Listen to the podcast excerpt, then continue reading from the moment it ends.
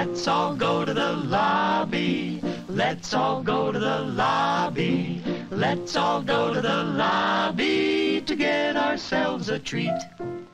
Hello, and welcome to Movies versus Capitalism, an anti capitalist movie podcast. I'm Rivka Rivera. And I am Frank Capello. Rivka, it's officially Barbie week, or maybe it's Barbie month. I don't know. It's but we're, we're definitely in- Barbie week because if you try and get a ticket, you're still like, I couldn't sit with Tommy. We went to go, and it was nine Damn. yesterday on a Thursday. We couldn't even get a seat together, and we were in at a, we were like our neighborhood movie theater. That's wild. It's similar for Oppenheimer. It's been really, really tough to get Oppenheimer tickets, which is, I guess, it's good for it's good for movies. Um, we'll get, we'll get into our Great for the later AMPTP. Great for the AMPTP. Um, well, real fast, don't want to spend too much time up top here because this was a really fun conversation about Barbie that we had, but wanted to follow up a little bit on what we were talking about last week uh, with the the actors strike. So last week we talked about how some independent film productions have been granted apparently they're not called waivers because we called them waivers last week but these are just imp- independent productions production companies that uh, have agreed to all of SAG's demands that the AMPTP, the big studios and networks and streaming services, have not agreed to. So, for example, A24, which is a smaller production company. Everyone knows A24 at this point. You know, they're, they're one of the most successful smaller independent production companies. They've agreed to all of these terms. So A24 productions are allowed to continue. And this is not considered strike breaking. This is not considered scabbing. Um, so we were talking a little bit about it last week in in terms of like, is it okay or is it helpful or not helpful that some of these A-list actors still get to work on these movies because you know if they if they were just all withholding their labor, that would create the most amount of pressure. I wanted to reopen that because we didn't really address like the A24 part of it too much, and we got an email actually from a listener, Ben. I'm gonna read a little bit of it right now. Uh, ben writes. To me, the question is who are the owners and who is the strike targeting? Is A24 at the bargaining table on the side of the studio system? If so, it's strike breaking to work with them. If A24 is in competition with the studio system, is making less profit and offering actors and writers proportionally better residuals, etc., then definitely work with them. Um, and maybe put some of those earnings towards a strike fund, as Rivka suggested. Uh, maybe the strike becomes an opportunity to cut the studios out. Maybe a model where overall budgets are lower, but a larger piece of the pie goes to the workers. So I just wanted to kind of put that out there because we didn't really address that side of it. I'm still, I will say, because I know I had strong feelings. I still have strong feelings, but those are feelings. And I find it still kind of quite confusing. And the confusion concerns me. I don't know, you know, like it's like hmm the whole thing is a little con- like my question is, and I guess Ben's asking this as well, like when A A24 will eventually have to sell their, you know, to have it distributed on a streamer. Yeah, or have one of the bigger studios distribute it because Yeah. yeah, those, like the at some like- point they're yeah. going to have to do that and they're not in SAG. So like Mhm. and I'm curious, I mean I I know that a lot of I, this is where I just I, more thank you for the questions, more questions. What um if they agreed to everything that SAG required, then that means they would how do they handle residual stuff? Because I know that's a big part of our what we're asking for. Mhm. But like deals later on get like how can they guarantee that? I I don't know. Sure. No, that's a really good point. That like I'd imagine most of these productions that have agreed to SAGs or the WGA's terms, um, this is sort of just like on the front end of production, like how you're how you're talking about. Like this doesn't necessarily account for the distribution of the film, or if uh, let's say a film gets brought to a festival and then gets bought up by a distributor. You know, we've seen a lot of I've seen a lot of people online basically saying. Uh, and you've probably seen this little infographic is like if A24 can agree to everything that the unions are asking for, then it's fucking bullshit that the studios say that they can't afford it. I mean, I guess that's true, and I think that that's valuable. Um, but in terms of the the longevity and strength of the strike and delivering uh, what the actors and writers are demanding, in the timeliest fashion, I don't know if this is helpful. I'm I'm really kind of at a loss. I don't I like in the grander scheme, I don't know if A24 doing things right is good overall for the actors and writers to get what they want from the studios because ultimately that is what needs to happen. You know, like if every small production company, if every indie outlet, like if every if all of them agree, cool but like still i don't know what like 90% of all of the business happens within the studio system within the network system on the streamers so like the the things have to be one there in order for working class actors and like the unions themselves to get what they need so that people can fucking pay rent and eat food. So I, someone, I or why doesn't someone very... come out and make like a statement from A24 or like clarify? Mm-hmm. Like, why are we guessing? If, if this, it just because so much of the strike is about the actions we're taking. And to me, if, if we have to do this much guesswork around it, it's undermining the cause. Like, I don't, yeah. I don't get it. I'm not particularly like, yeah, like independent studios, great, but we know that they have to work with these distribution companies. We know that they're all working together in that system because of the structure mm. of Hollywood as it exists right now. So there is no real independent studio at that level. It's almost like middle management.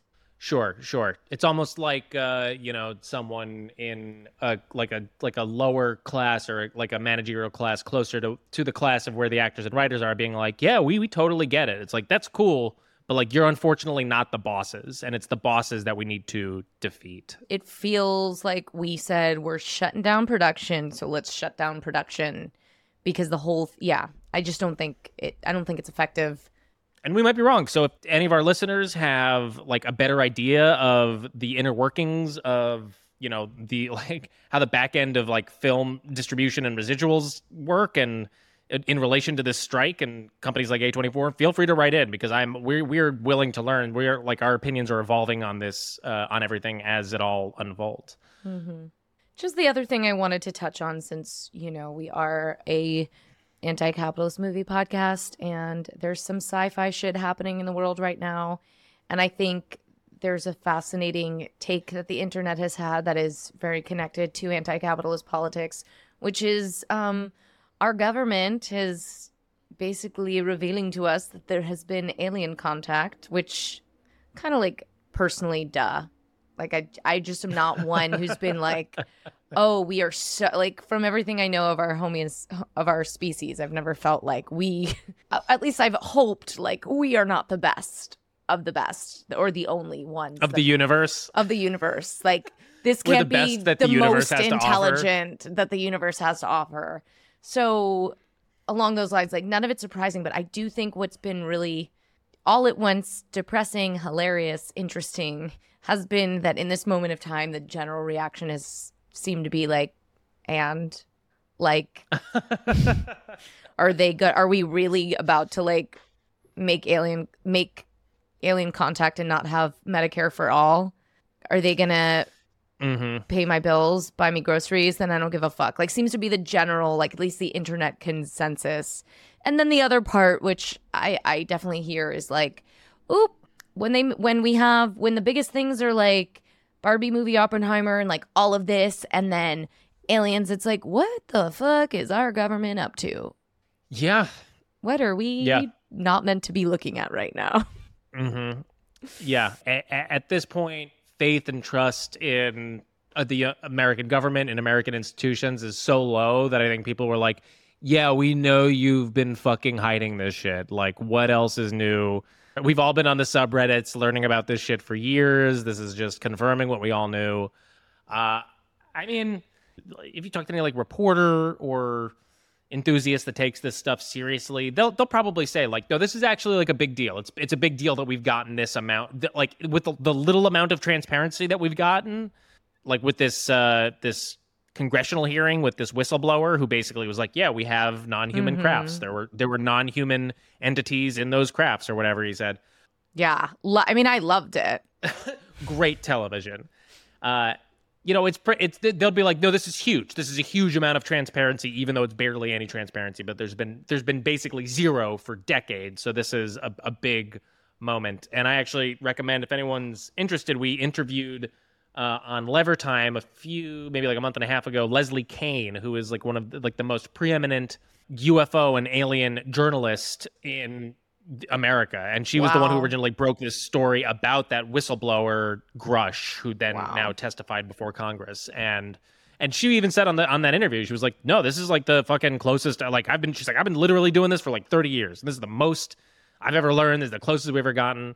Right. I don't think that's not a big deal. Just to be clear, like I'm very excited. I Mhm. think it's a big deal, No, but I yeah. just think in the context of like where we are, it's like okay, Sure. we have so many bigger things. You know what I mean? Like whatever the repercussions of it mean. And I also think the fact that you're like, okay, if it is that big a deal, why they letting us know now? Like, you know what I mean? You're like, ooh, why are you? Mm. Why have you been like, we should give them this? I think it was because like Congress is actually I mean Congress has occasionally done this throughout history has like gone to the CIA and FBI and been like, "Hey, what the fuck are you guys doing over there?" Like every once in a while it happens. They're like, "Hey, you guys aren't answering to anybody? Like can we ask you some questions about what the fuck you guys are doing?" So I think this just is one of those moments where just kind of like this stuff totally but i mean like point- we have a war going on i just think that like people this is stuff that it's like yes, very yes.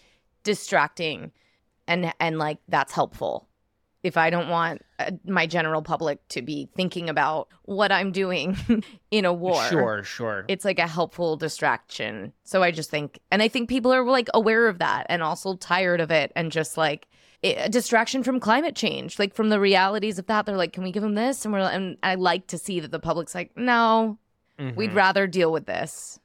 And by the public, I mean my TikTok feed. I think both things can be true. I mean, I think like anyone who's just going to only care about the aliens and not care about climate change, like that's a person that has their own set of priority issues that the like the mm-hmm. alien story in and of itself isn't like that's not the problem. But you're right. I think there's like there's so many other things that are so much more important happening. It would be great if we could get any anything anyone talking about Biden dec- declaring a climate emergency Totally. other than And I'm excited about the aliens, but like, yeah, duh. All right, well, we should get to our conversation about the one and only Barbie. But before we do, just want to let you all know that this podcast is produced by the two of us. We perform all of the necessary labor to make this show happen. And as we're trying to practice our anti capitalist values, we will not be selling ads on this show. We rely completely on community support to keep the show going. So if you're able to support us, please consider subscribing to our Patreon. For just $5 a month, you get access to our entire back catalog of premium episodes, and you'll be directly supporting this show. You can also leave us a one time contribution in our tip jar, and you can find all of those links in the episode description in your podcast player or by going to mvcpod.com. You can also help us out for free by leaving a rating and review for this show on your podcast player. It only takes a few seconds and it is very helpful in boosting the algorithm and getting this show in front of more people. So we really appreciate it. All right, we're going to take a quick break. We'll be right back with our conversation about Barbie with Jessie Kahnweiler. Today we have with us a very special guest, Jessie Quant. Already can't Yeah. say her name. You should probably learn my name if you're going to be my best friend. Keep that in for sure. Jessie Kahnweiler is a writer, director, and actor whose work has been featured everywhere from the New York Times to the Cannes Film Festival. Jessie wrote, directed, and starred in The Skinny, a dark comedy series based on her 10 year relationship with bulimia. It premiered at Sundance and won a Webby. And currently, she is developing a TV series about Jewish Polish teenagers during Hitler's rise to power. And she has a new documentary coming out titled Just the Tip. Uh, this documentary explores circumcision from a Jewish feminist perspective. And full disclosure, she is my BFF. Jessie, welcome to Movies versus Capitalism. Thank you. It's the Cannes Film Festival. Like a Cannes. Did I say con? It's well, not I was Khan? no, I was in. Ter- it was in, in purpose because It's not Con Shaka Weiler. Khan. No, I know. It's my fault. I know. Yeah, It's not Shaka Khan. It's Sood. Yeah, Cannes. can. Good to know. Good to know. So excited to be here, guys. Thank you for being here, Jessie. Uh, a little context for the listeners. Uh, Jessie was actually our very first episode that we recorded. Um, but then when I went to edit it, we had some audio issues. Also, Rivka and I were bad at hosting. So I was like, I don't, I don't think we should release this. Um, and Jessie's kind enough to grace us with her presence yet again. So thank you, Jessie. just just have some sim- simmering resentment about wasting my time. But then I thought it's very anti-capitalist to do a podcast in the middle of the day that has absolutely no advantage to me or my career.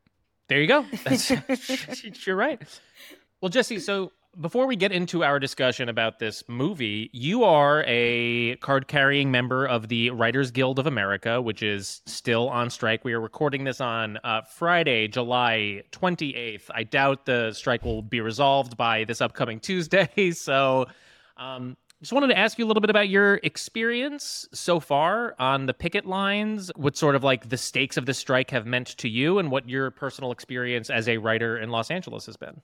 It, it's been a really incredible experience to be part of this Writers Guild strike. I do not consider my I, am dumb. I'm not very political. Um, you know, all march, take the picture, and then go home. I, I never really considered myself radical and activist. Um, yes, I'm a guild member. That means that I can go to free screenings and get health insurance, uh, but was never like, never had an active relationship with the Writers Guild or any kind of labor movement. Um, and this has, you know, we're all writers. So, of course, we're all just like in it for the narrative. And and you couldn't really write a better movie. You know, it's just like we have the opportunity to take on the companies that are ruining the world. Like everyone mm. agrees mm. that I don't care what your politics are or what your gender is or wh- whatever. Apple sucks, Amazon sucks, they are evil. Um, and we have the opportunity to take on these monsters and to take on AI, which is infiltrating or going to infiltrate every single um, other career. I think what's happening in with the Writers Guild is endemic of what's happening in America right now, the disappearance of a middle class, you know, stretching people beyond um, you know, people are starving, people are uh not being respected, stretched to their limit, and then being made to feel like it's their fault. You know, I hmm. coming out of Corona, you know, I've been lucky to make a living as a writer. I've been in the union for like 10 years. And coming out of Corona, it was just like, dude, like I and I would call Rivka and be like, I'm a piece of shit. I can't get staffed. I can't sell this thing. I sold this thing and my quote is X, but they're saying, nah, we're gonna pay you two dollars, you know, and just hmm. going like internalizing it and being like, wait, it's my fault. I mean, I'm a writer, so self-loathing is my DNA. But I think what's been incredible about this strike is, you know, being in community and being with people and having the kind of leadership that we have, which of course there are people they're not perfect, but our leadership is so transparent and has and and listens to its overall members and has a distilled very um cohesive message. And that is we are not going to take this shit.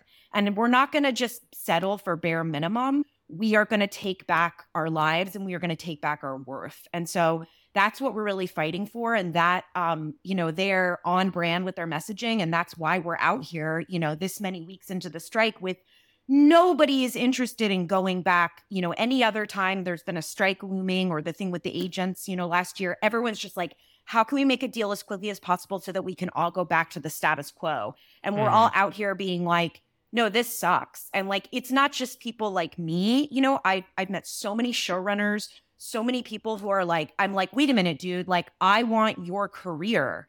And they're like, well, let me tell you what the past three years of my life has been. I have two kids. I work seven days a week, 18 hours. I have no support staff. Um, and I'm fucking miserable. So I'm like, well, what am I fighting for if the people who have what I want are fucking miserable? So um, it's a very exciting time. It's a scary time. Um, but it's also just like, I mean, have you ever heard me talk about something this passionately besides Love is Blind, Rivka? Like it's, you know, we're all yeah, getting I mean, I will say Jessie's being self-deprecating, but your work is deeply political and you make like you've always been that's what I've loved about your stuff is like you've always talked about the political from a personal angle. And I think that's like that's the kind of filmmaking that's the kind of art that we need. I also love that um you brought up this point which we kind of toss back and forth and I think it's so healthy. Like we'll just always or you wrote this to me the other day in terms of the SAG strike and you're like listen to this like just a reminder it's not you it's them that is like one of the kindest things and why like talking about capitalism is endlessly important for people's mental health it's so easy to default think like i'm the problem i'm the problem and it is important like the mini room thing was is like was a very like um people didn't understand it weren't talking about it it's such a revelation to be like yeah it's not you they shrunk the size of these rooms. Like it's not anyone. It's like the whole industry changed and they were pretending it was like the way it's always, you know, that it was normal and it was fine. And so it's just been really healing, I think, for for labor all over to be like, we're not taking this shit, we're talking about it. Yeah. And it's like you you know, it's the same arc, I think, that we see time time and time again, which is I mean, I specifically think it's Silicon Valley that has ruined our business. This was a hundred year old business started by Jews that, you know, was not perfect, but there was a there was a unified goal. We want to make quality work and we're going to get rich, you're going to make a good living, we all win. We all eat, right? This was like that's why everyone comes to LA to make it. Um you can have a great creative life and have money and live well. Where else can you really fucking do that? So the fact that Silicon Valley has come in and been like, we're going to gigify, we're going to take away everything that you love about this work because we don't understand it and we don't respect it and we don't even care if it's good. Is it cake? That's all we care. You know what I mean? Like, mm-hmm. we do mm-hmm. not care about the quality. We just have different moral centers and that they do not have a moral center. Yeah. That's such a good point about the the tech broification of Hollywood. I was just listening to uh, another WGA writer talk about this exact dynamic, um, specifically about how uh, the streaming services are starting to purge content from their platforms as a basically like a tax loophole maneuver, you know, and they've all been doing this. Disney, Warner Brothers Discovery, they just take these shows or movies and they're just like they're gone. They don't exist anymore. They're destroyed. Um, and now we will claim a loss because of that yeah. lost product and a pot- potential tax write-off. And um, this writer said, like, you know, years ago, a studio head or the executives who were in the business of like making quality films and TV and who had these relationships with these filmmakers would have at that time been like, no, no, no, we can't just like throw this person's entire movie away. We'll lose that relationship. But now that Hollywood has been like techified, now you have executives who are like, well, we don't give a fuck about our relationship with this filmmaker. Take the tax write off. Like, right. we're in the business of making money and nothing else. Exactly. We answer to the market. And I'll just say, you know, I was talking to my Uber driver the other morning, shout out Benjamin, who got me to LAX when the 105 was shut down. That's tough. That's a that's a tough ride. he was awesome. He did back roads, but um what you know, I asked him, how do you like you know, how is it with Lyft? And it's the same story every time. In the beginning, it was great. In the beginning, they lured us in, you know, that's why all they got all these cab drivers to quit like come drive for Lyft, come drive for Uber. It's, it's, it's too good. Like it, it, it was such a good deal. And then what what do they do? They slowly, slowly, slowly, like termites, chip away at at okay you can't do this you have to do this you have to fix your own car nope we got to have rides for this da, da, da, until you're just left there completely isolated and and desperate and being like oh it must be my fault and that's what's yeah. happened in the business you know it's and that's what's so powerful about the strike is that we're all in the fucking same room sweating our asses off in burbank being like oh right it's not me this is mm. fucked and i think my thing that i'm always preaching that I told to every WGA board member to, you know, take back to Pacific Palisades where all the rich writers are. What we need to do, like what's what's the, we've identified the problem, what's the solution? We need to have worker owned content. We need to have all of these producers who have they make, you know, Phoebe Waller Bridge makes $20 million a year. Good on her, but like now it's your responsibility to hmm. invest mm. in the next generation of yous and we all own the content and i'm experiencing that now with this organization reboot that i'm doing the documentary with like i own 100% of it they have incentives for it to do well but it is my i it is my product and i made it yeah. and it's like a win fucking win so that's my vision you know we go back that's to the so united beautiful. artists days well speaking of the commercialization oh, awesome. of mm-hmm. hollywood mm-hmm. we're here to talk about the one and only Barbie movie. Yeah. Hey, Barbie. Uh, a full blown cultural phenomenon at this point. So, a little info about this movie. Uh, this was released on July 9th, 2023, directed by Greta Gerwig, written by Gerwig and uh, Noah Baumbach, produced by Heyday Films, Lucky Chap Entertainment, NBGG Pictures, and Mattel Films, distributed by Warner Brothers. This movie stars Margot Robbie, Ryan Gosling, America Ferrera, Kate McKinnon, Issa Rae, Rhea Perlman, and Will Ferrell. and narrated by the one and only Helen Mirren. As of July 27th, this film has grossed a worldwide box office of $516 million. History making, as it is the highest grossing female directed film at the domestic box office. Um, and a brief synopsis of this film for any listeners who haven't gotten the chance to see it, although we do recommend. Actually, we'll, we'll see if we recommend going to see it. Uh, in Barbie Land, a matriarchal society where women excel in various professions, Barbie faces an existential crisis after realizing her owner's insecurities have affected her appearance. To find a cure, she ventures into the real world with Ken, who discovers a new sense of purpose. Uh, meanwhile, the Barbie's power is usurped by the Kens, leading to a struggle for equality. And then, with the help of allies, Barbie leads a revolt, restoring balance and embracing change in Barbie land. In the end, she decides to become a human and return to the real world with a newfound sense of self. I know. I had feelings just through that synopsis. so, some historical context for this, what's happening right now in the world as this film is coming out. Um, it is 2023. July was, in fact, the hottest month recorded on the planet Earth. President Biden is, in fact, our president. We are, as we just discussed, in the midst of historic labor union strike, SAG AFTRA, WGA, still striking against the AMPTP. There have been 23 school shootings this year in the US so far, and we are still in the midst of the Russian Ukrainian war. Welcome to Barbie Land. Barbie! I was going to say, if you love this movie, just don't even listen to this episode because I can already tell Rivka's going to rip it apart. I got a text chain last night. During, I was texting you like during the movie, and I got looks. I'm so curious to hear both your thoughts. I think you should, I think we should like, co- it's all about context. So, like, I, I'm coming to the movie. I it's like hilarious that you guys are even covering it on this podcast, just to give you a note live on air. It's just like it's the most marketed. We have been Barbie has been shoved down our face for the past year, and it's like how can you how can this be anti-capitalist? It's the most 150 like, million dollars was the marketing budget. 150 million dollars. I mean, I want to talk about the things I loved about it because I did like some things about it, but I do kind of feel like it's the Biden of movies. Like this is Ooh. feminist. Mm-hmm. This is mm-hmm. good. And you're like, but she's still 100 pounds and blonde. But all I want to do after I see this movie is buy shit. So it's like, mm. but it's Biden, you know? Mm-hmm.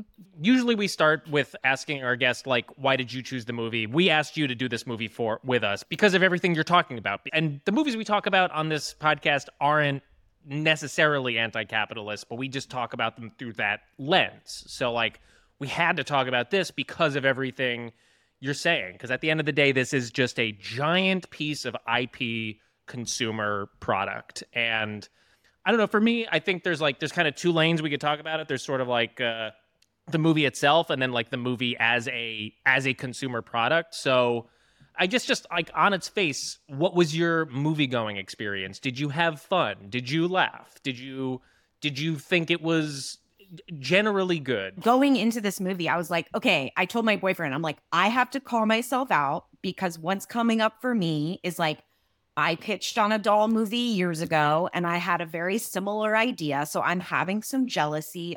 And to me, this is a very capitalist value that I don't feel with other male directors of like, well, well, she's the female director she got to do it. Like it's mm. this scarcity mentality. So it was kind of interesting going into it with that mentality.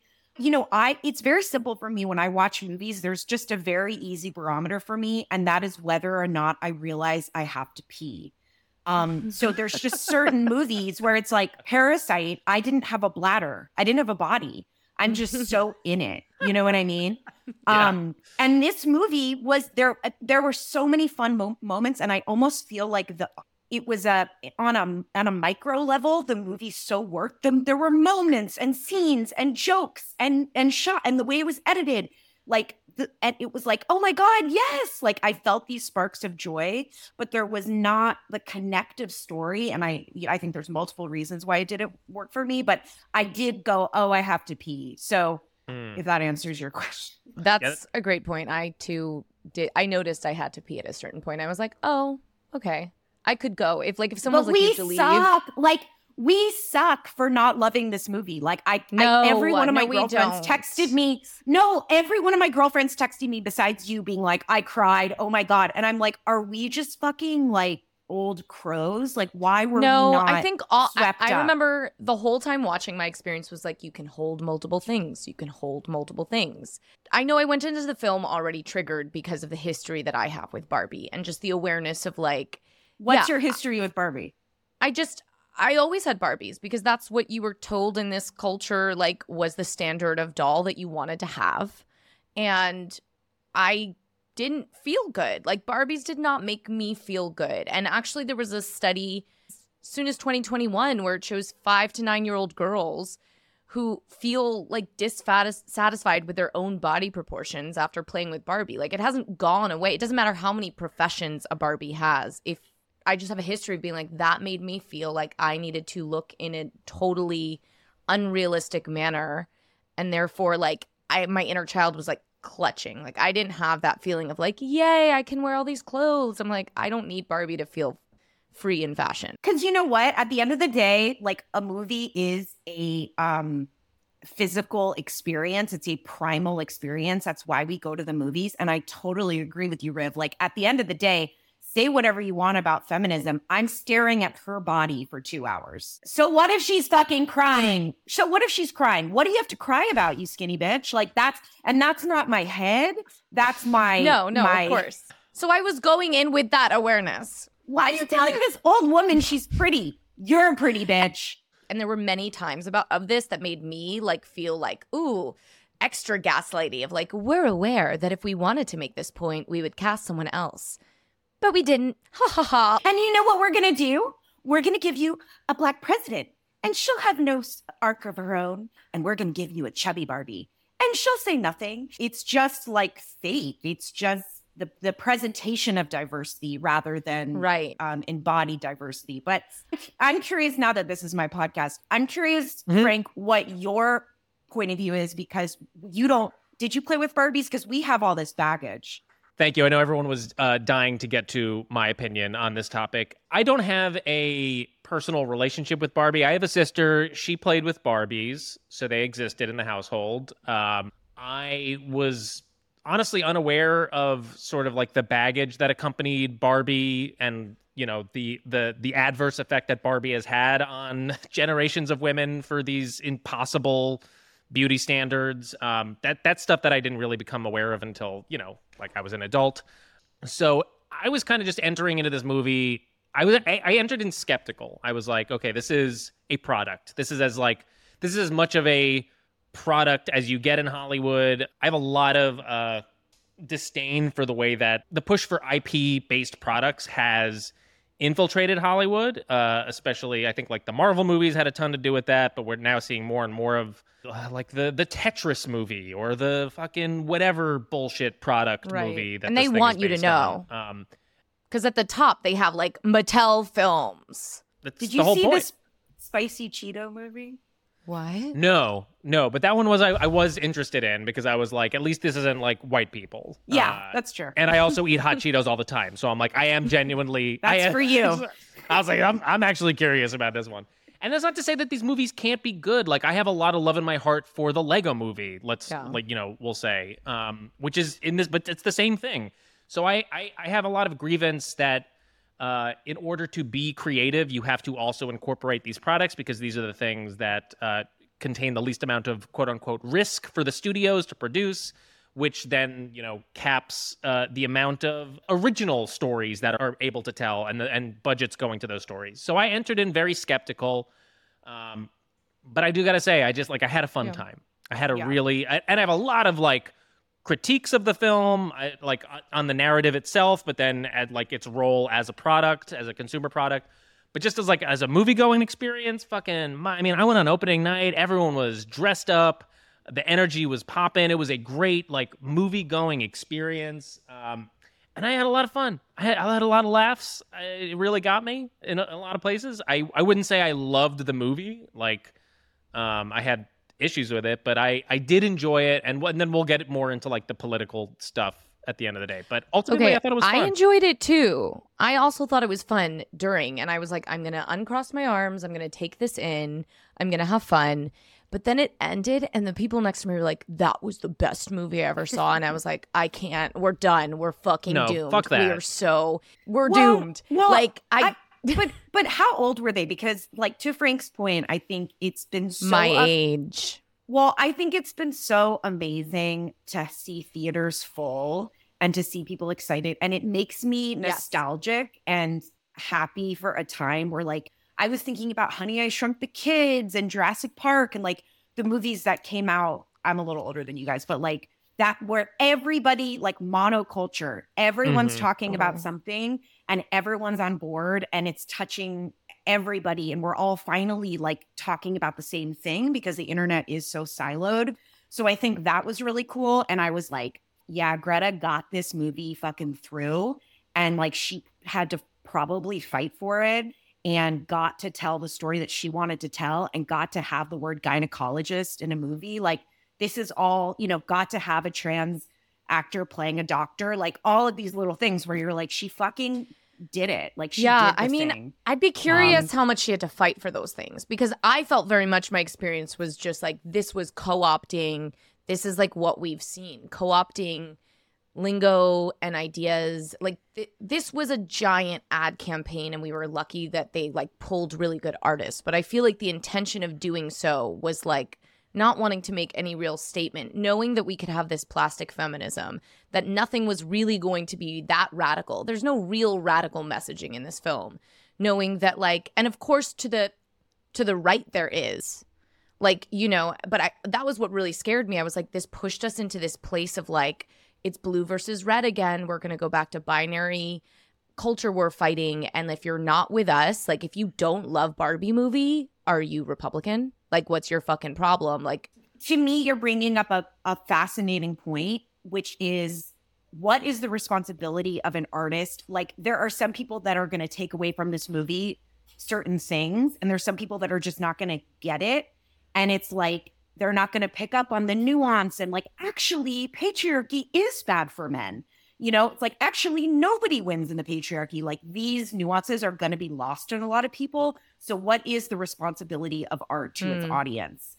Well, especially now when people can weaponize everything, you know what I mean? So easily. So it's like, when the Kens weaponize, yeah, totally. so good. let me just talk about, let, well, let me just talk about myself so I stay interested. My circumcision documentary, like I know there's people that are are very anti-circumcision that are going to come out and be like, see, a Jew's critiquing circumcision, it must be evil and da da da. And it's like, no, that's not what I'm trying to say. But like, you can't mm-hmm. help what people take from your movies. I'm so with you on that idea of like it's a really interesting question of like how much is the artist or the filmmaker responsible for like making sure their audience picks up on those nuances. I just wasn't sure that there was a lot of nuance there. And I'm curious if you thought there was nuance in this film. Not nuance, but like moments, like when she was like closing her eyes and looking at the, feeling the trees and having just a mindfulness and realizing that crying felt good was hard, but also felt good. And um, the mom realizing like I don't have a, you know, I felt like there was a little bit of some moments where I was like, oh, this is not just status quo, and maybe I'm happy with just like crumbs, but also being like, oh, she snuck in, you know, um, maybe not nuance, but like emotion and and complexity. Mhm. And um, you know, I haven't thought about this movie since I've seen it, um, except wanting to buy shit. Mm. Like the happiness I would get when I go to my friends' houses and they have all their Barbie stuff, and I'm like, it just it's like our catnip, you know. Mhm. Um, but what did you think of the scene where she was like, I know we're jumping all over the place, but where she was just like, to be a woman, um, you know, you can't be slutty, but you have to be this, but da- da- da- Yeah. da. and I was like, oh, it's interesting that the solution, there's no solution to that except just to like. I'm say so it. glad you brought that up, and I'll, I know I will make room for Frank for for our Ken, but I that made me think. I wrote that. I actually pulled my phone out to write down because that was really interesting. That it was like they were. She was uh, basically saying like by being aware of cognitive dissonance required to be a woman, you rob the patriarchy of its power. And I was just like, that is like the capitalist realist theory in a lot of way of like if we talk about it and we say it's a thing that that's enough so like the reference to margot robbie being cast like it's enough that we mention that we cast her but you're like but you still cat wait what it felt like those moments actually made me feel really gaslit like oh actually we have no power so we might as well sit back and enjoy this movie and be happy that they're naming the thing but we're not actually going to do you know again like you said president biden of movies like he said all the right things, but let's ignore the fact that he's financing Willow Project and it's the fucking hottest month in the fucking world's history. What about you, Frank? Yeah, Frank. What what about yeah, what? What do you think about that? Well, first I want to just uh paint a little additional context for anyone who hasn't seen this movie because we mentioned patriarchy, we've mentioned the speech. So like the, the the main plot conflict in this movie is that when Barbie and Ken go to Los Angeles, Ken discovers the patriarchy. So like he's he's lived in he's lived in Barbie land his whole life. He's lived under a like a so-called matriarchy. So when he gets to LA and he they go to Century City and he sees like toxic men a- acting like douchebags, he's like, "Oh shit, we're allowed to do this?" And then basically takes the concept of patriarchy back to Barbie land and the Kens uh, assume power under this new patriarchy. Uh, and then down the line, Barbie meets America Ferrera, who is a real human person, and her daughter. And America Ferrera gives this speech about how difficult it is to be a woman. So, like, that is all the table setting for what we're talking about. So, my thoughts, I, I, I completely agree with uh, with with both of you, and I think like I think calling this this the Biden of movies, like the Biden of feminist films, or like the Democratic Party of feminist films, is right on. And I think this movie is like emblematic of what is wrong with modern liberals and modern liberalism, which is just like pretty hollow identity politics, which are sometimes backed up with like some substantive organizing or policy proposals or whatever. But it's really just like it's if we p- point out all of the problems and we talk about them and we say like it's not cool that men are mean to women and oppress women and it's not cool that white people oppress black people. If we just say that and we say it enough and over and over again, then eventually it'll stop without addressing any, any of the underlying economic or material conditions that actually lead to most of that inequality or oppression. And I, I feel like that's what this movie was in essence on multiple levels because it's like one, it's like it's like this movie is feminism trademarked and uh, at the same time, it is a product, so it's like it, it's commenting on all of like the like the the feminist patriarchy stuff while not really acknowledging the fact that like, hey, I'm a huge fucking commercial. You know what movie I feel like fucking did it right? Josie and the Pussycats. Yes. Yes. Like that because here's the thing, guys. Like at the end of the day, I voted for Warren. I am all about being brainwashed. I wanted to stay in Barbie land. Like if you're gonna make the Barbie movie, stay, just let's stay in Barbie land because I didn't think from a story perspective. They're like when she was like, I want to be real, I was like, no, I'm good on that. Like I want, I wanted to stay as a Barbie. Like it, it, I didn't see the appeal of going to the real world, and it was like a half baked attempt. And like as, did you guys know I'm in the industry? as a writer, it, there there was a point. I'm curious about y'all's experience, but there was a point watching the movie where I'm like, I'm in it. Okay, so the girl is is doing her emotions and acting out, so she has to go the real world to find her. Oh no, no, she has to bring her back.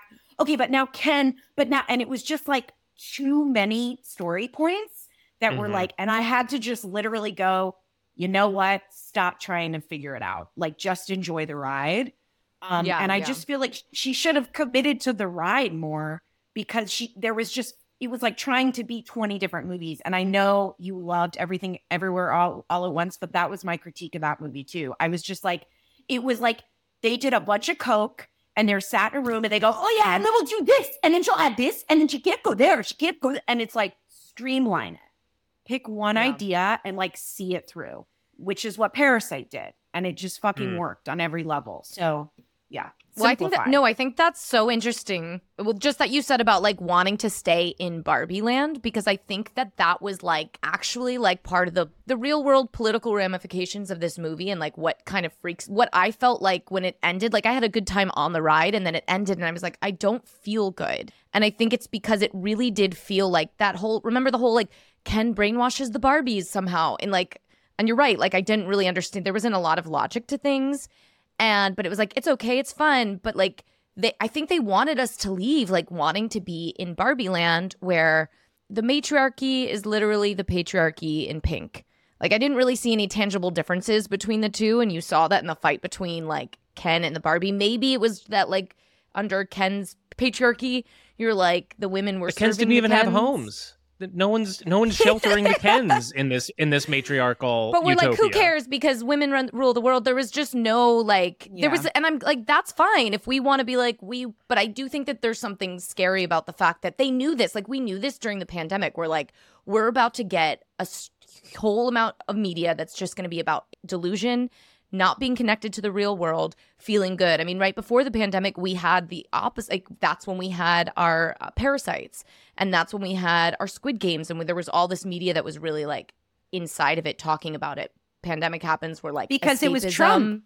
because it was Trump. Be- and, and then it was like, then we got Biden, and now we're ready for Ted Lasso. Yeah. And they're like because they're like it's a problem to our our this literally this helps the corporate agenda is if you believe that this is okay like we're going to paint the White House pink and it's all good. And I think that like a lot of people bought are buying into that and that freaks me the fuck out. I think you can have fun and also be like this is not good for the world. I have a question for both of you. I, I listened to a, a few film podcasts, and one of them was like pretty normy lib shit. And on that one, someone, one of the hosts said, she was like, you know, I know that this is just a giant IP commercial for a Mattel product, but isn't it so great that we have this feminist message in a product that is this big and this commercialized that is going to reach this many people? Isn't that better than this kind of message being in like, I don't know, like a mid-tier indie comedy that Greta Gerwig would have made that only like one one hundredth of the audience would have seen? Isn't it better that we have this message in this big Hollywood IP film than a smaller movie? And I don't know. And they raised that question. I was like, I don't know, because like I it, it- like one is the is the movie's like feminist message strong enough, um, and two, is it better that it is in this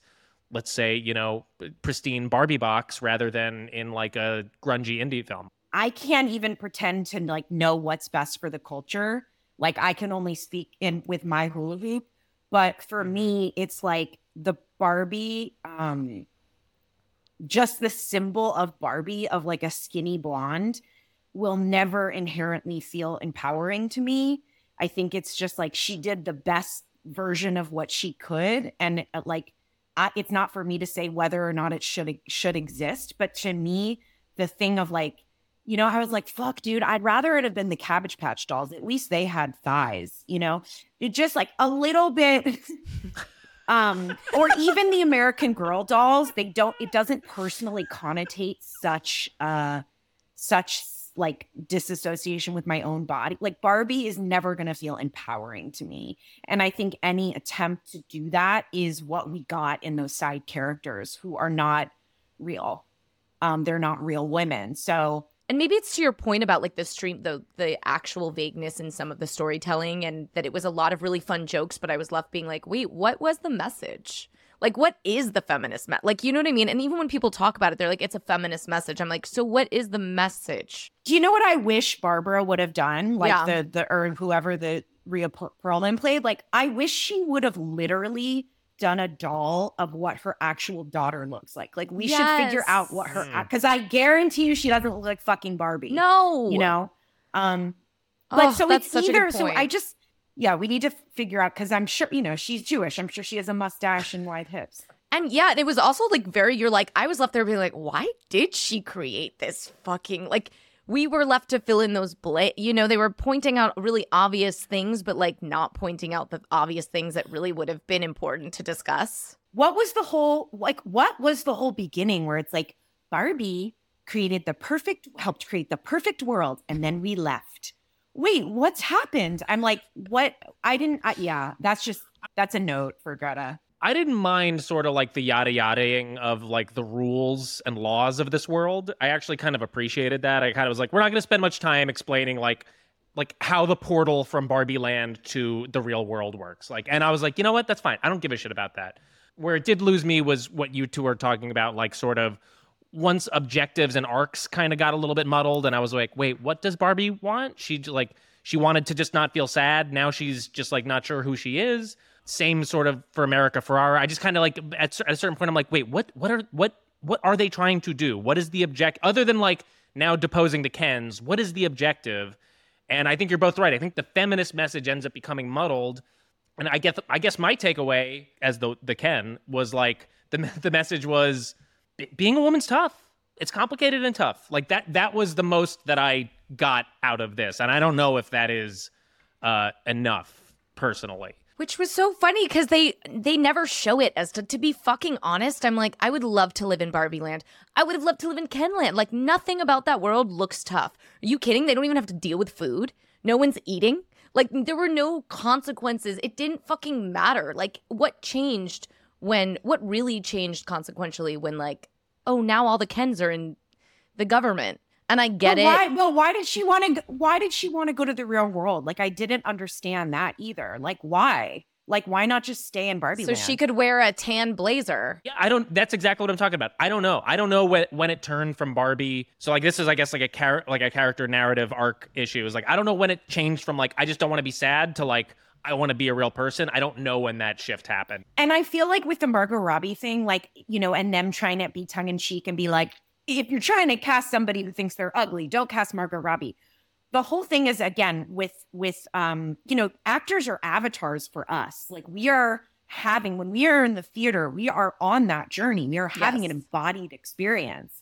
And so what was missing for me is there's still a layer where I again, not not consciously, but deep deep within where I'm like if you look like that, you are never sad. You are never uh, you you never have problems and everything always works out for you and it's easier for you. So if you're going to cast Margot Robbie, I need to you need to earn that she is really suffering in that body. And again, Hmm. I'm not saying logically, I'm just like literally make her ugly. No, that's know what I such a good point. And then make- on top of it, she's only feeling those feelings because she's channeling the feelings of like a Latina woman. I didn't even think about that. That this actually isn't like it's not really Barbie's interior life that is experiencing this this character development. It is the emotions of America Ferrera, who is not Margot Robbie. Uh, that's a really good point that I Well, the only one who has the strongest, like the takes that I was with, are the daughter. That they keep kind of being like, ugh,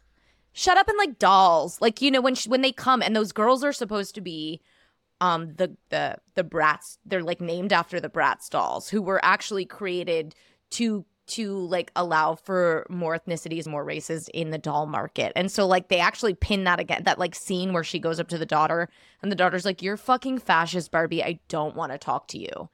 That was like, oh, are we gonna go somewhere? But then those those ideas were never picked up. And to me, the saddest Right. part, I was like, so we're literally watching this girl who like actually knew her shit, like once again be like, they're like, no, shut up, come to Barbie Land. And her arc was never, and then I'll shut up, Frank. Her arc was never, um, you never, it was never earned how she got, how she started drinking the Kool Aid of Barbie Land. She was just in a pink dress instead of her hoodie, and you're like, what the fuck? and I think it's because that scene where the the daughter, the Gen Z daughter, dresses down Barbie, only serves to address the historical criticism of Barbie. That was it. They needed one scene for one character for one character to be like.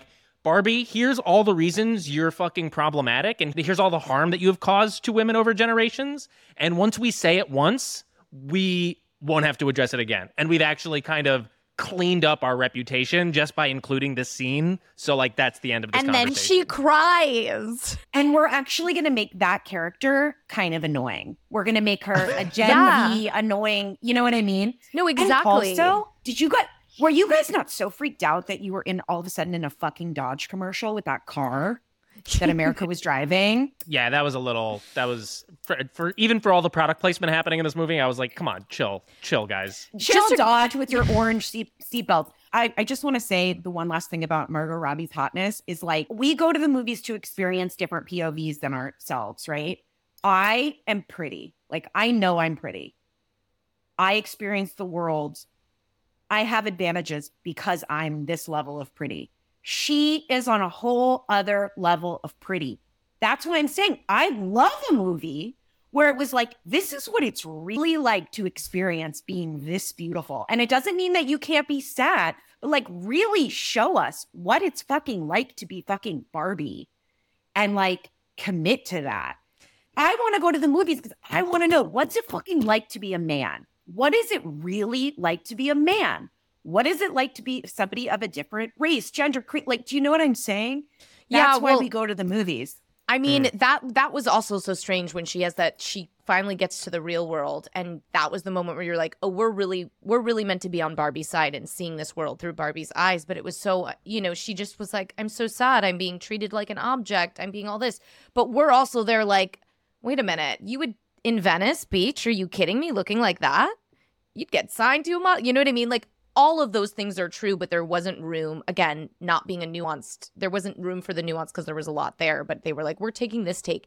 And then just as we were talking about her moment with the with the Gen Z Bratz doll who reads her, calls her fascist, it was really subtle, but like it was just if they were gonna have that moment, her reaction was there I guess there's a version where you're like, it's it's the white tears, right? She goes and she cries because she's like, Oh my God, this girl thinks I'm a fascist. But she has enough in her in that moment to be like and i actually like was never in charge. It was like just such a subtle like and by the way like how could i be a fascist? I was like i don't have any enough power to do that. It was like a a, a really important subtle moment for mattel right? Of like we hear you. We hear the criticism but like we actually have no we we're not we're not the government. We don't have any power. Leave that to the officials. Hmm. why are you so mad at the dolls? And like that was an underlying theme and agenda and i was like that told me everything i needed to know about how to watch the rest of the movie hmm. Right. And it's like those execs literally, it's like they put fucking Elf as the CEO, and he's like the Will Ferrell's the most fucking lovable guy, white guy in the whole world.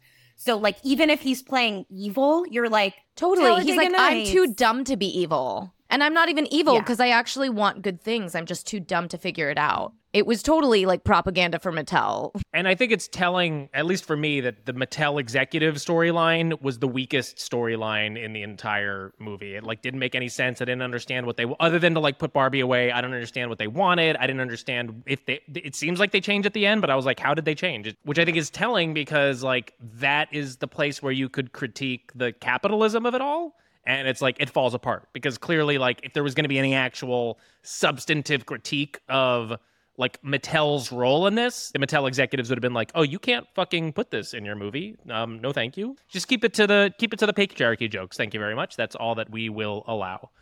I do want to talk really quickly about uh, before we go to the awards about like the this movie's success and what this means f- for the fucking future of I guess movies, Hollywood, the studio system because like as we mentioned up top, this movie's already made half a billion dollars in one week of its release, and it is shattering records. So if there was like any doubt in anyone's mind that like a big splashy IP driven movie with a female director and a female lead couldn't do the thing like this you're it's wrong. You you know like like so i think because of this movie's success we're going to see more of this kind of stuff this kind of filmmaking television making centered around these big pieces of ip it's already been announced that lena dunham will be directing the polly pocket movie uh, starring slated to release collins next year. right? Starring one of our favorite nepo babies, Lily Collins. So yeah, it's very conflicting because I really love Gle- Greta Gerwig as a filmmaker, as an actor, as a writer. I really love Margot Robbie as a performer. Like, and I, I do think she was very good She in this amazing. role. Uh, she really and was. Ryan Gosling was, um,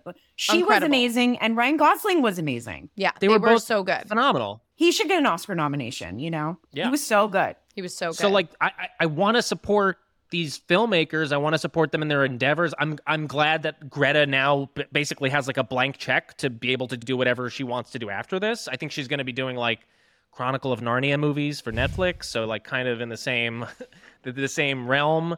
Um, so it's conflicting. I like I'm I'm I guess I'm glad like a, a female centered movie was this successful, but I'm I'm I'm bummed that it was like centered around this massive piece of IP because I think this is going to drive more of the way that that films get uh, developed and financed in the studio systems. I mean, I think the IP thing has been happening, you know, it, Mm. it, yeah, with Marvel and everything. It's kind of been a long time coming. I think we're at such a fractured time in the business right now. Um, it's such a weird transitional time, which is, you know, it's there's trends or what what's going to stick after the strike. Um, I don't think IP is going anywhere, but I do think that, um, you know, I'm contrasting everything I just said. Like, I do think this is a win for women. Um, I think this is a win for letting directors like do their thing. And I hope that it draws more confidence in female directors. I mean, I have to. I mm-hmm. what I have to be hopeful. Yeah, I, I I totally agree. I mean, I think both things are true. Like it's a win and it's just taking Marvel and painting it pink. Like if you will just to use Barbie's own analogy. It was happening and I think Mattel saw that and they're like, how can we do that? Like the same shit is happening. Nothing changes. Nobody wins further under that. Like we get a win with a very near glass ceiling, which is like, great. Now maybe the one person, like women can start to do what 1% of men started to do. And hopefully that'll, like, I think this is part of what ties back to what we're fighting for in the strike and in labor and how we want to change. And what you were saying, Jessie, about like changing the literal structure of the entertainment industry because we are left to feel like, I guess we can just hope for the best that, like, now that the 1% of directors who get to make this much money off a blockbuster hit changes, we can pray that that trickles down but like we know trickle down economy, trickle down fucking shit doesn't work. So like Yeah. while it is a win, it's also like I'm fighting for being like, but don't tell me that that's the win. And like, we need structural change so that we can all be making the films we want to make. Because I don't give a fuck if like there's one now we now the one percent has shifted and it's a woman, and the one percent it's still one percent getting to make films. But it's I I think in the larger discourse, like just look at the conversation that we just had for the past hour. If it was like the latest Marvel movie, like we wouldn't have any I would have nothing to say. I would have nothing to critique. And I think, you know, what's that James Baldwin quote? Like, I love America, therefore, like I get to critique her. And I feel like we Hmm. love with being women. We love talking about feminism. We love talking about bodies and dolls and childhoods and repression and trauma. And it's like the fact that this conversation, like, I love that it's happening, and therefore I get to critique it as a woman. I love that. And I would just open that to everyone to be like, if you're, I think if anything in the active discourse is like, if you feel yourself being like, I don't even want to talk about it because I don't want to ruin it. Like, If you didn't love Barbie, you're not alone. There's help for you. Mm. Watch Democracy Now and do not shave your armpits. just briefly, I mean, I know we kind of touched on this, but Jessie, you sent me something from a stylist that you work with who does sustainable styling and just I thought it was an it was an infographic, but it was just I think important to point out about how one of the real world repercussions of the marketing of this film, of this film as a quote unquote cultural phenomenon, is that people are going to fast fashion to barbify their closets. And it's one of those, you know, that's the problem with girl boss feminism is we want to ignore the, the repercussions of like there are women who are women of color working 60 cents an hour in these sweatshops to make those clothing and people just are so disconnected from that like it is you are it is not a feminist thing and like yes consumerism under capital is very complex but like we can make different choices so just and what did Just, she just say use your hand-me-downs. Use, Yeah. use your hand-me-downs and do resale and um, repurpose stuff and dye stuff on your own. Um, I mean, I'm I do you think it's really cool to have just color, like literal color. More, you know, we we've just become such a gray society. No offense, Frank, to your shirt, but um, you know, we've it's just become so drab. so it's, like navy, I think but okay. I think any kind of color pink in into the into society is good. But yeah, just like reuse what you have and do clothing swaps and shop secondhand. Thank you. I'll have you know that these drab clothes are all thrifted. So Nice. All right, Jessie, this is the point in the episode where we hand out awards for this movie. We've got three of them. The first one is called A Point with a View. This goes to the character with the best politics in the movie. What do you, I don't know. America? All right. Uh, yeah, I would say America Ferrera's character. I forget her character's name off the top of my head, but really she seems to Yeah, I, I think so. I mean, I don't I think I don't think anyone in this movie has really discernible politics other than like patriarchy bad, like feminism good. But America Ferrera is the is a real person. She's one of the only like three real human characters in this movie. Um, and she does have that that speech, which I think is a really beautiful speech of her, you know, describing the conflicting, contradicting frustrations of being a woman, which I which I thought really resonated.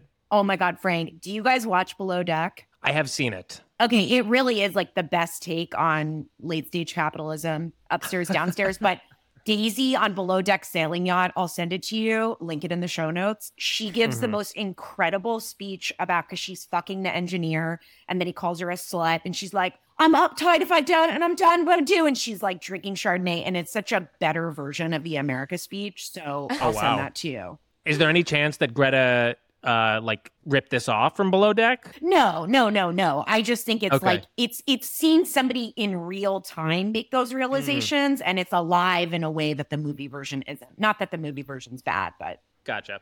Yeah, well, I, I mean, uh, yeah, I'd say America. Rivka, did you have someone else?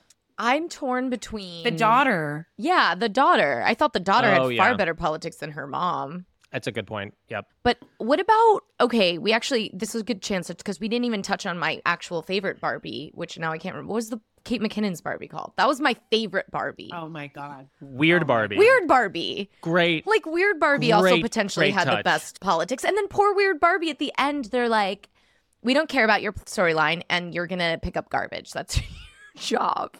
That was brilliant. Head Like, of Weird sanitation. Barbie, we we've all had the weird Barbie. That was fucking brilliant. I I, loved I would Weird watch a weird Barbie. Bar- Barbie spinoff hundred percent. hundred percent. Yeah. Weird Barbie was great. Depressed Barbie was hilarious near the end, uh, where they were like going through all of like the the things that like happen that women experience when they're depressed. It's like it's like depressed Barbie eats an entire package of Starburst in one sitting, watches the entirety of the BBC Pride and Prejudice from the early Yeah. 2000s. Well, so our next award is Despicable You. This goes to the character with the worst politics in the movie.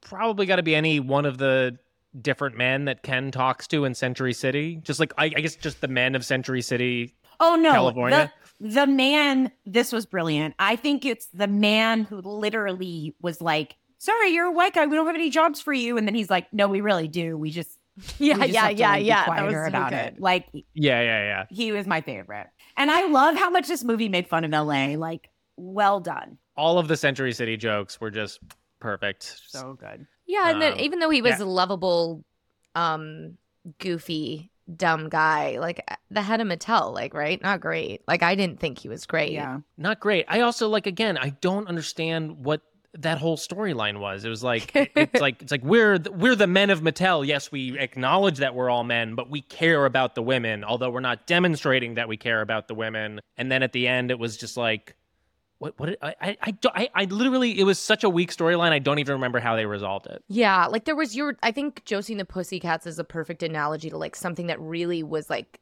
actual sat. Like this to me did not. I was like, I don't know that this is satire. I don't really know what Yeah. this is. Mhm. But like the satire would have gone there because you have to with satire you have to know so clearly what your satire like what the message is. Mm. Also didn't know. Love the whisper. S- Send me a whisper though. But like all the little jokes were fun. And our last award, this will be a good one for this for this movie. This is called A Star is Scorned. This goes to any of the supporting characters that this movie should actually be about. literally any of the other Barbies, like Weird Barbie, President Barbie, um, Thick Barbie, like just to have any of them have any kind of arc. And I bet What's they're it like I to bet be a coming. fucking trans Barbie? Like, what's that movie? Yeah, I bet they're all coming. But I mean, bet I think delving into any of those characters would have been awesome. or the little girl more about yeah i guess to fill in the, the stuff that wasn't there like why do you hate why did how did you get so radicalized? Riv, what did you think of the husband, the white husband, the Sí se puede? oh my god. I like it was so funny because i didn't it just again that was like another microcosm of like that that like just how they treated him was i was like i know who these household is. Of like what did she say? She's like that's um appropriation. That's- she's like dad that's appropriation. Mhm. Oh yeah. Which again, I'm like, where's she? What's her story? And she knows all this, but also where they're like, silly white guy. Like he felt, uh, you know, I don't know. He was funny. It was no, fine. no kid. Like kids are so much funnier than that. no young person that I know is like, that's appropriation. Like they're so No. much funnier. Have you ever been roasted by a Gen Z? Like you will, it is terrifying. It happens to me all the time. They are so fucking funny. And she deserved more than like the millennials take on what Gen Z is. totally. Yeah, I've, they've gotten me in the TikTok comments occasionally, and it it it, it hurts. It hurts. Oh my. God. Send me screenshots. okay, I I feel like we could have this conversation for like three more hours because there's so much we didn't even touch on. But before we let you go, Jessie, we love to discuss with our guests how we, as artists and people, strive to practice our values in our own lives with all of its complexities and contradictions as we discussed. So is there is there something in your life that you practice or engage with that you would like to share? Well, you know, obviously the strike. I think I just got back from vacation and I do feel like that's a very anti capitalist. Like two weeks, seeing family, spending time with my 103 year old grandmother, going to Maine with my boyfriend's family, shitting in the woods, uh, making communal dinners. It's like very commune vibes. Going to Bread and Puppet in Vermont. I don't know if you guys know Bread and Puppet. like, Yeah. very socialist, radical puppetry collective um, from from the seven started in the seventies. So I think you know, eating, having sex, like having sex, it, it's like not productive. You know what I mean? It's like literally, I'm gonna like take time in the middle of the day. I did it yesterday. Like I'm gonna take. oh, Okay, it's three o'clock. Like let's be unproductive and have sex for pleasure. You know, you know, just for the purpose of having pleasure. I feel like people always think, or I always think, like, oh God, I'm not marching and I'm not doing all the things. And it's like, what are the small ways? Like, it can be fun to be anti capitalist, it can be pleasurable and enjoyable. That's a really good one. Yeah. No one said that yet on the podcast. Just like be fucking more. Yeah, Be, for sure. be fucking. Come first. Jess, Jessie, where can our audience find you and your work? Um, I'm in Barbie Land. uh, I I'm on Instagram at Jessie Kahnweiler. I think is my name is my name. I think that's my name. Um, and then my website with all my work is jessiekahnweiler.com. Um, well, thank you so much for your time. Thank you for seeing this movie. You're probably going to see it, even if we didn't ask you to. But uh, thank you for being our guest for this. Uh, this was this was a great conversation. I really appreciate it. It was great. Thanks, guys. Bye, Barbie. Thank you all so much for listening. Make sure to follow us on Instagram and TikTok. And if you've been enjoying the show, consider becoming a supporter. You can find all of that info at mvcpod.com. For next week's movie, we'll be watching the 2002 drama John Q with special guest Senator Nina Turner. Thanks, everyone. We'll see you next week. Bye, Barbie.